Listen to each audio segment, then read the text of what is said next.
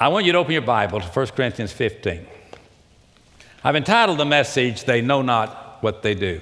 They know not what they do. Of course, that's a partial uh, taking out of what Jesus said on the cross Father, forgive them, for they know not what they do. We've been talking for many, many weeks about the fact that Jesus is alive. We've gone through the cross and we went to the resurrection and the tomb, and then the 40 days that Jesus uh, lived here on earth as he told the folks, I'm going to send my Holy Spirit now and I'm going to live in you. I'm going back to the Father. I've got another big assignment that's coming. I'm going to come back to the earth. I'm going to rapture my family. I'm going to bring them out of the mess they're going to be in. But in the meantime, those that are alive, that are my kids, I want to live in your life. And I want to be your provider, your protector, your comforter. I want you to know that I'm there, and I want to try to lead you in all truth. I will not withhold any good thing from you, but I'm leaving you there for a purpose. And that purpose is that you spread the gospel, and that word means good news, to the world. And when the world has heard it, then I'm coming back again. But as the world hears it, they need to see it. I want the world to see me after I'm gone. And the way that I, they're going to see me is for me to live through you that are my children. And so you will obey the Father as I've obeyed the Father, and as I am, so you're to be in this life.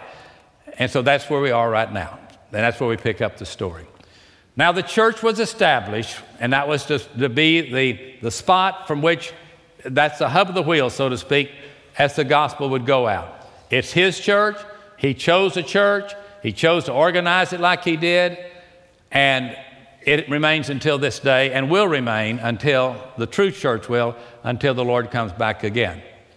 Well, it wasn't long after the church began to form and we've taken you through the numbers, you know, from 11 to 120 to 500 to 3,000 to 5,000 people. Things were growing, churches were started, but can you imagine the church came up with a problem?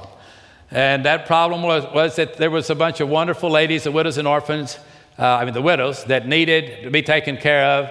And so they set aside some of the apostles uh, to do that, called them deacons, but they were to make sure that the widows, who are very special to the Lord, the widows and orphans, have always been special in the scriptures, Old and New Testament, were taken care of. But problems came, deceitful, two people, a husband and his wife, very prominent in the church, very blessed in the church. But they made a statement and lied to the Lord, and they kind of, kind of bring it home. They had two services. One of the members of the, of the family came to the first service, another one came to the later service. But the one came to the first service and lied to God and dropped dead at the church. So they carried that one out the door. Then they had the second service, and the maid came forward. She lied to the Lord, and she dropped dead. And she, they carried her to bury her with her husband. Now, that, I'm not expecting that to happen today now, all right? But I, I'm just trying to set up this where we are. What I'm telling you is people begin to shake their hand. What in the world is going on around here? I don't understand what's going on in our government, what's going on in the church, what's going on in our town, what's going on in our family, what's going on. So that's where we're going to pick up the story. In 1 Corinthians chapter 15, Paul uh, wrote to a church in Corinth. Now, Paul was, and I'll get to this just a minute, his name was Saul. Now, this is very important for this message un- for you to understand why I'm preaching it and how it affects you and me. Saul was one of the meanest people that ever lived before he met Jesus.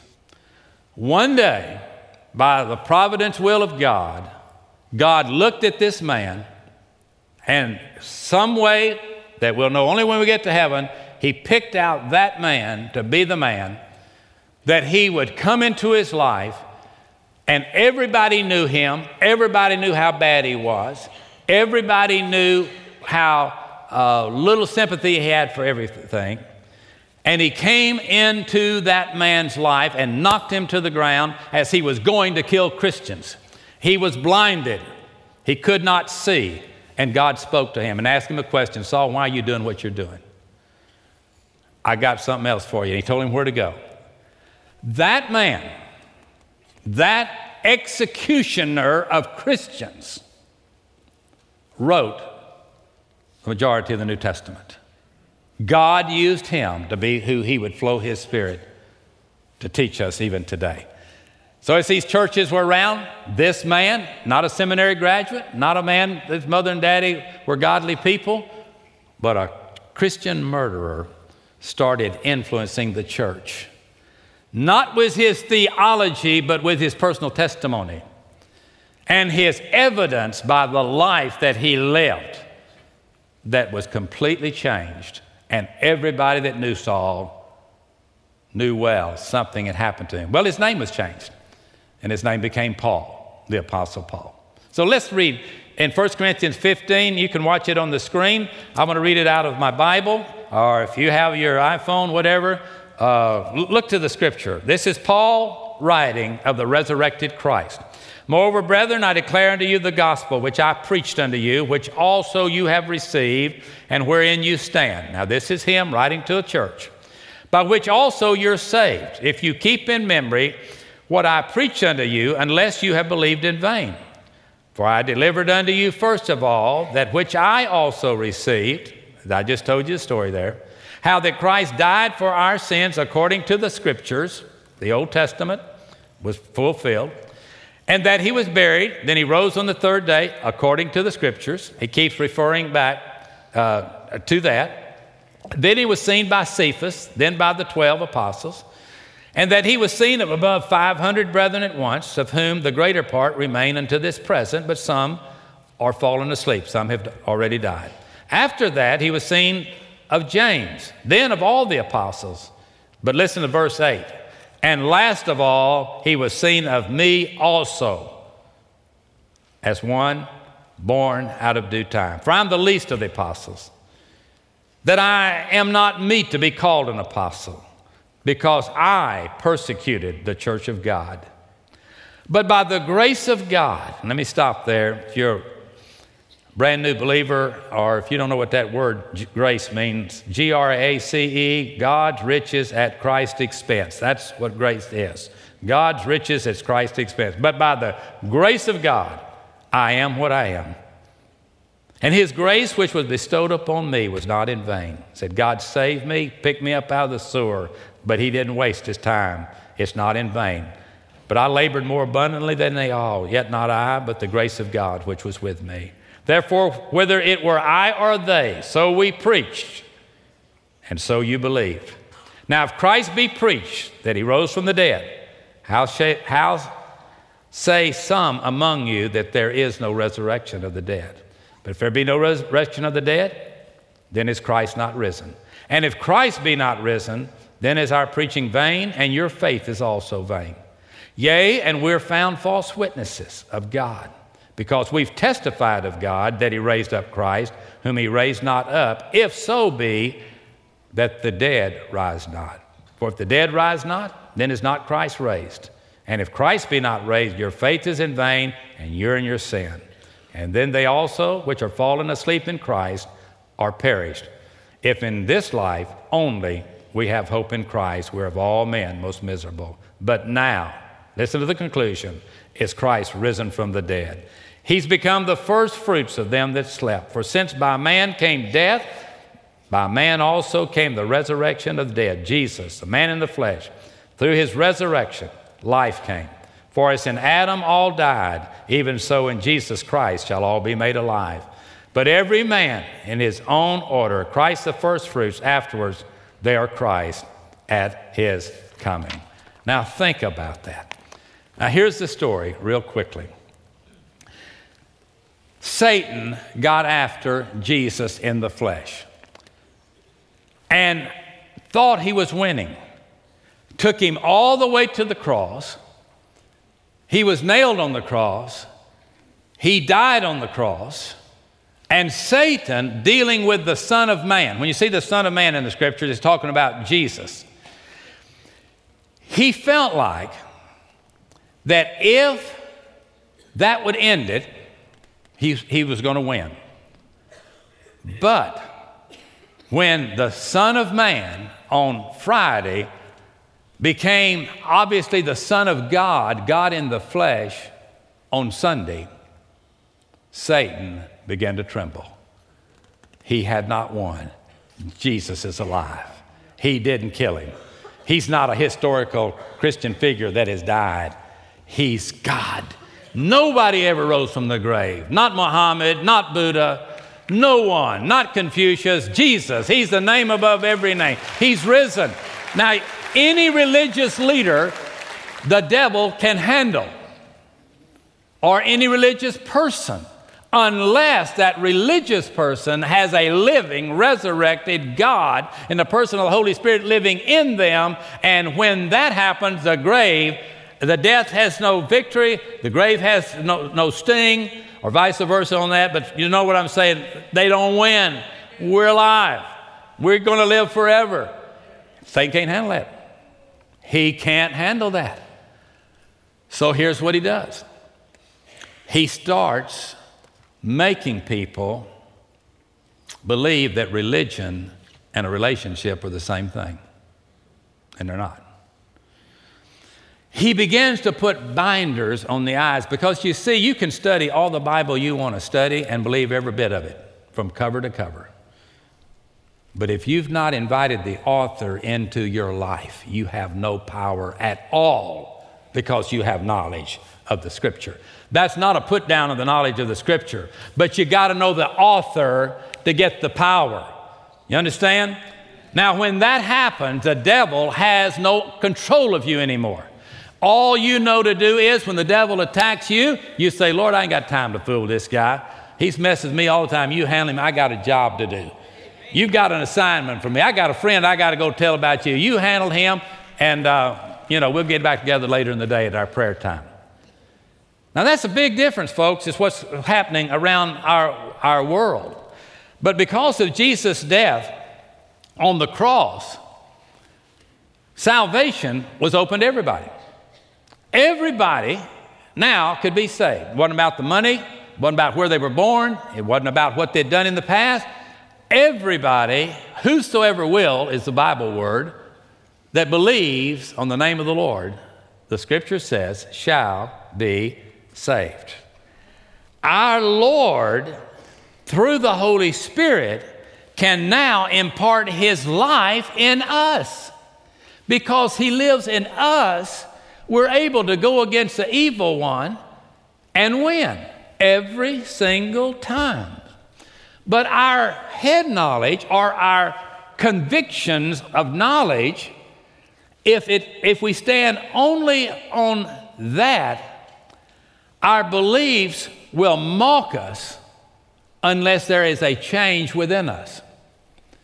Because what we start doing is we start running around with our Bibles wanting to argue the scripture when the person that you're arguing with sees no evidence that God is in your life.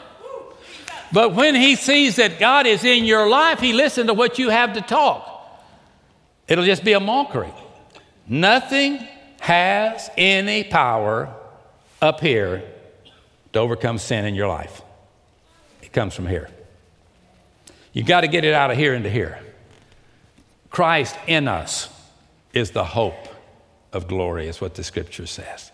Now, when Christ is in us, the Holy, the Holy Spirit is the one who makes experientially uh, God real in our life. That what Jesus did for us, now He comes to live in us, so now this begins to all come together.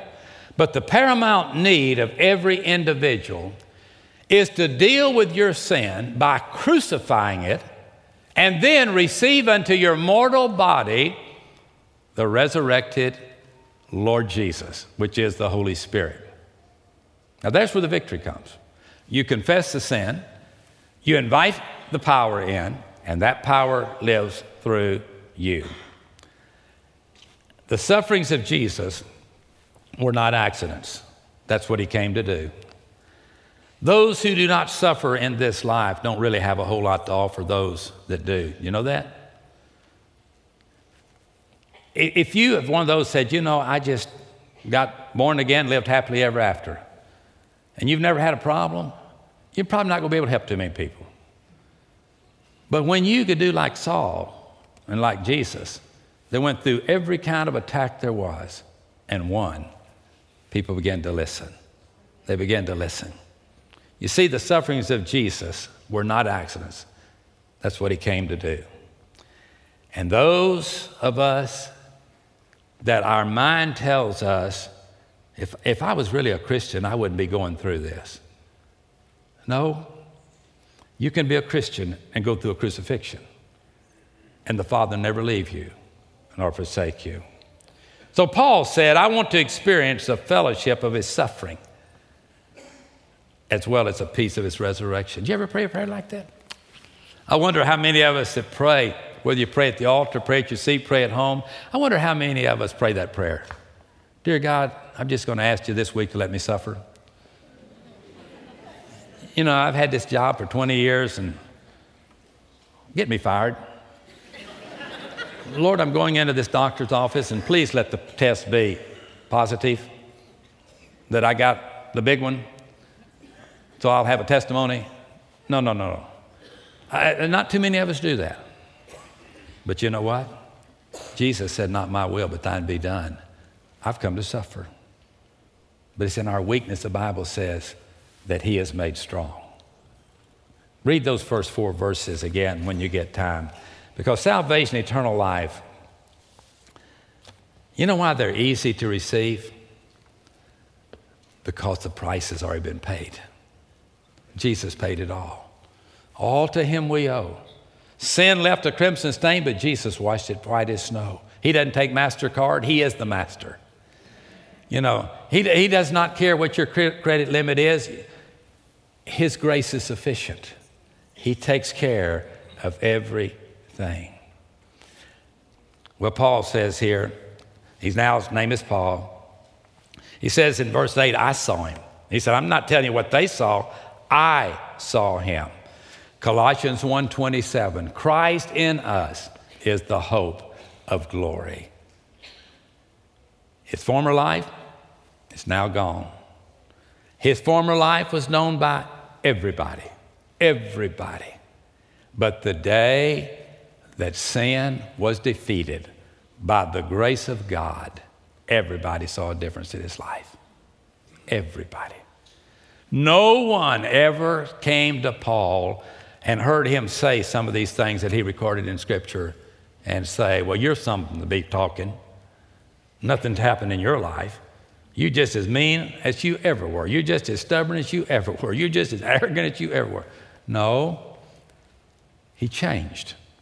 And he changed big time. His life of persecution, known by everybody, but his life of being born again was seen by the same people. in Acts 7:38. This is he who was in the congregation in the wilderness with the angel who spoke to him on Mount Sinai and with our fathers. The one who received the living oracles to give to us. They were talking about him. Said, This is the same guy. He's the one telling us all this stuff. You remember him? Remember how he used to talk? Remember how he used to be? Look in the eighth chapter of Acts, verse 1. Now Saul was consenting to his death. Whose death? Timothy's death to, to the death of, of, of, a, of, a, of a, uh, a child of God. He was watching the execution. He was there. He, he saw it. And they, and they so identified here in, in looking at what was going on when Stephen was stoned. It was Timothy that watched, and Saul recorded it in his scriptures. When he came to Jerusalem, people scattered all up and down Judea and Samaria they saw him. Verse 3 As for Saul, he made havoc with the church, entering every house, dragging off men and women, committing them to prison. That's Saul. That's this man we're talking about. And then the final in ninth chapter, verse 1 then Saul was breathing out threats against the disciples. He was telling them, I'm going to kill all of you. I'm going to cut your head off.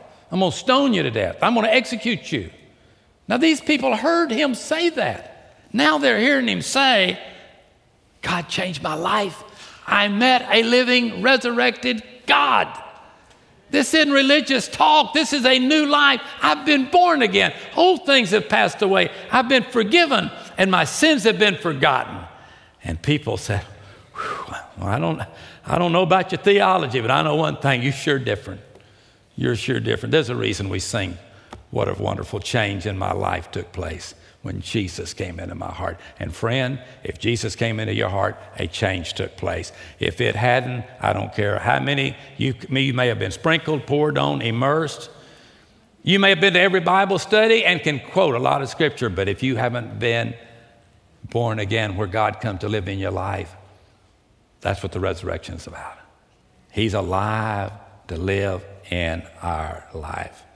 We are to be the ones that give the evidence. Now, learn something today. To, use the New Testament as, as a proof book is just nonsense, and we'll say that again. And if you don't believe in the resurrection, research isn't going to convince you like seeing how it changes your life and the changes the life of the people that know you. So I want to ask you a question. I got two questions, and I'm through. Question number one they're short questions, six words. Is something wrong with the world? Now, I don't care where you're coming from. Is there something wrong? Now, just think about it. I don't care what you believe. I don't care who you are. Is something wrong? Is, does it seem like that things aren't fitting together? Does it kind of look like this? Husband against wife, parents against kids, right against left, whatever. Uh, Violence? Why? Sexual abuse? Child molesting? Physical deformations? Hatred? Destruction of the family? I was in the hill country of Texas this week and down in South Texas for a day. Everything's having their babies. Grass is so tall, you can only see turkey heads going around. You can see the mama turkey, you see the head, looks like a frog going across top of the grass. But they all got their babies. I'm tell you what you learn right now. Take your kids out in the woods. Those little animals stay close to their mom and daddy. You know why? You know why? And they raise stubborn ones. Yep, they do. I saw a turkey had 14 little ones when I saw it, it had 13 little ones when I left. Because they were out there and the little ones, they were having fun. They were playing like little turkeys and they were about the size of chickens, and mom was going, all here they come, you know, like this. Man, where's mama, you know? Mama's, the dad's already left home, but where's mama, you know?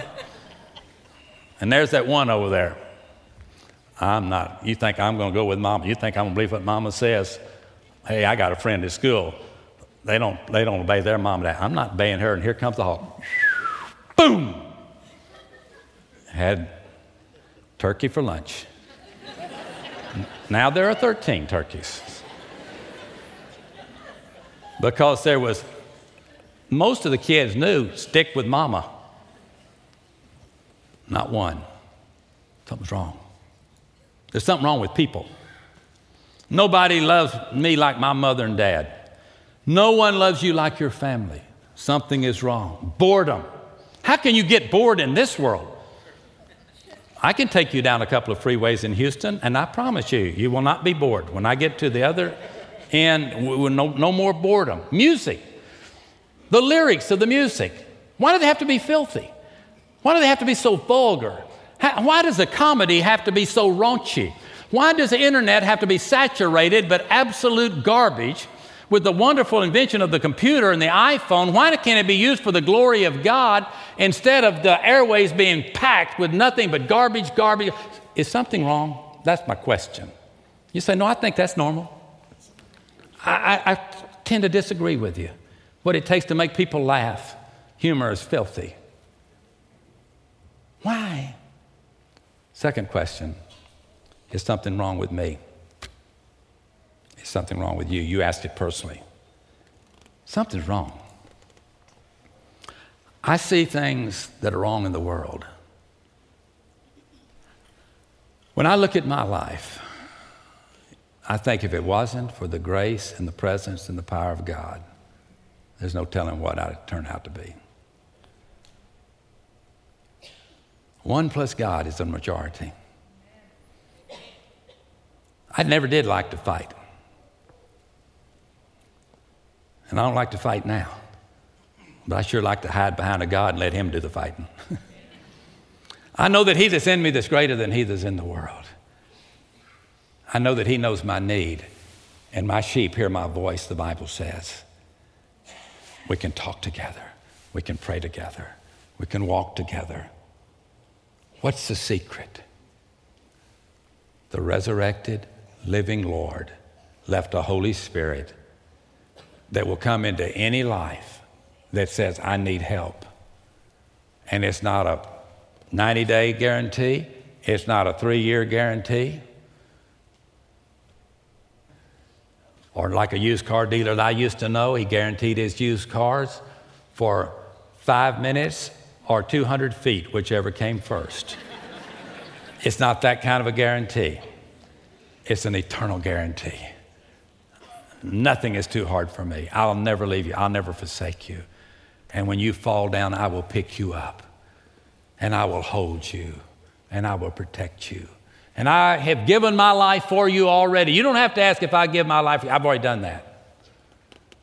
But I want to use you because the clock is turning Brother Chuck did a masterful job last week showing what in the world is going on in the greatest nation ever happened. Nobody's been blessed like the United States of America. Yes, God we trust. Yes, yes, yes, that is a powerful part of America.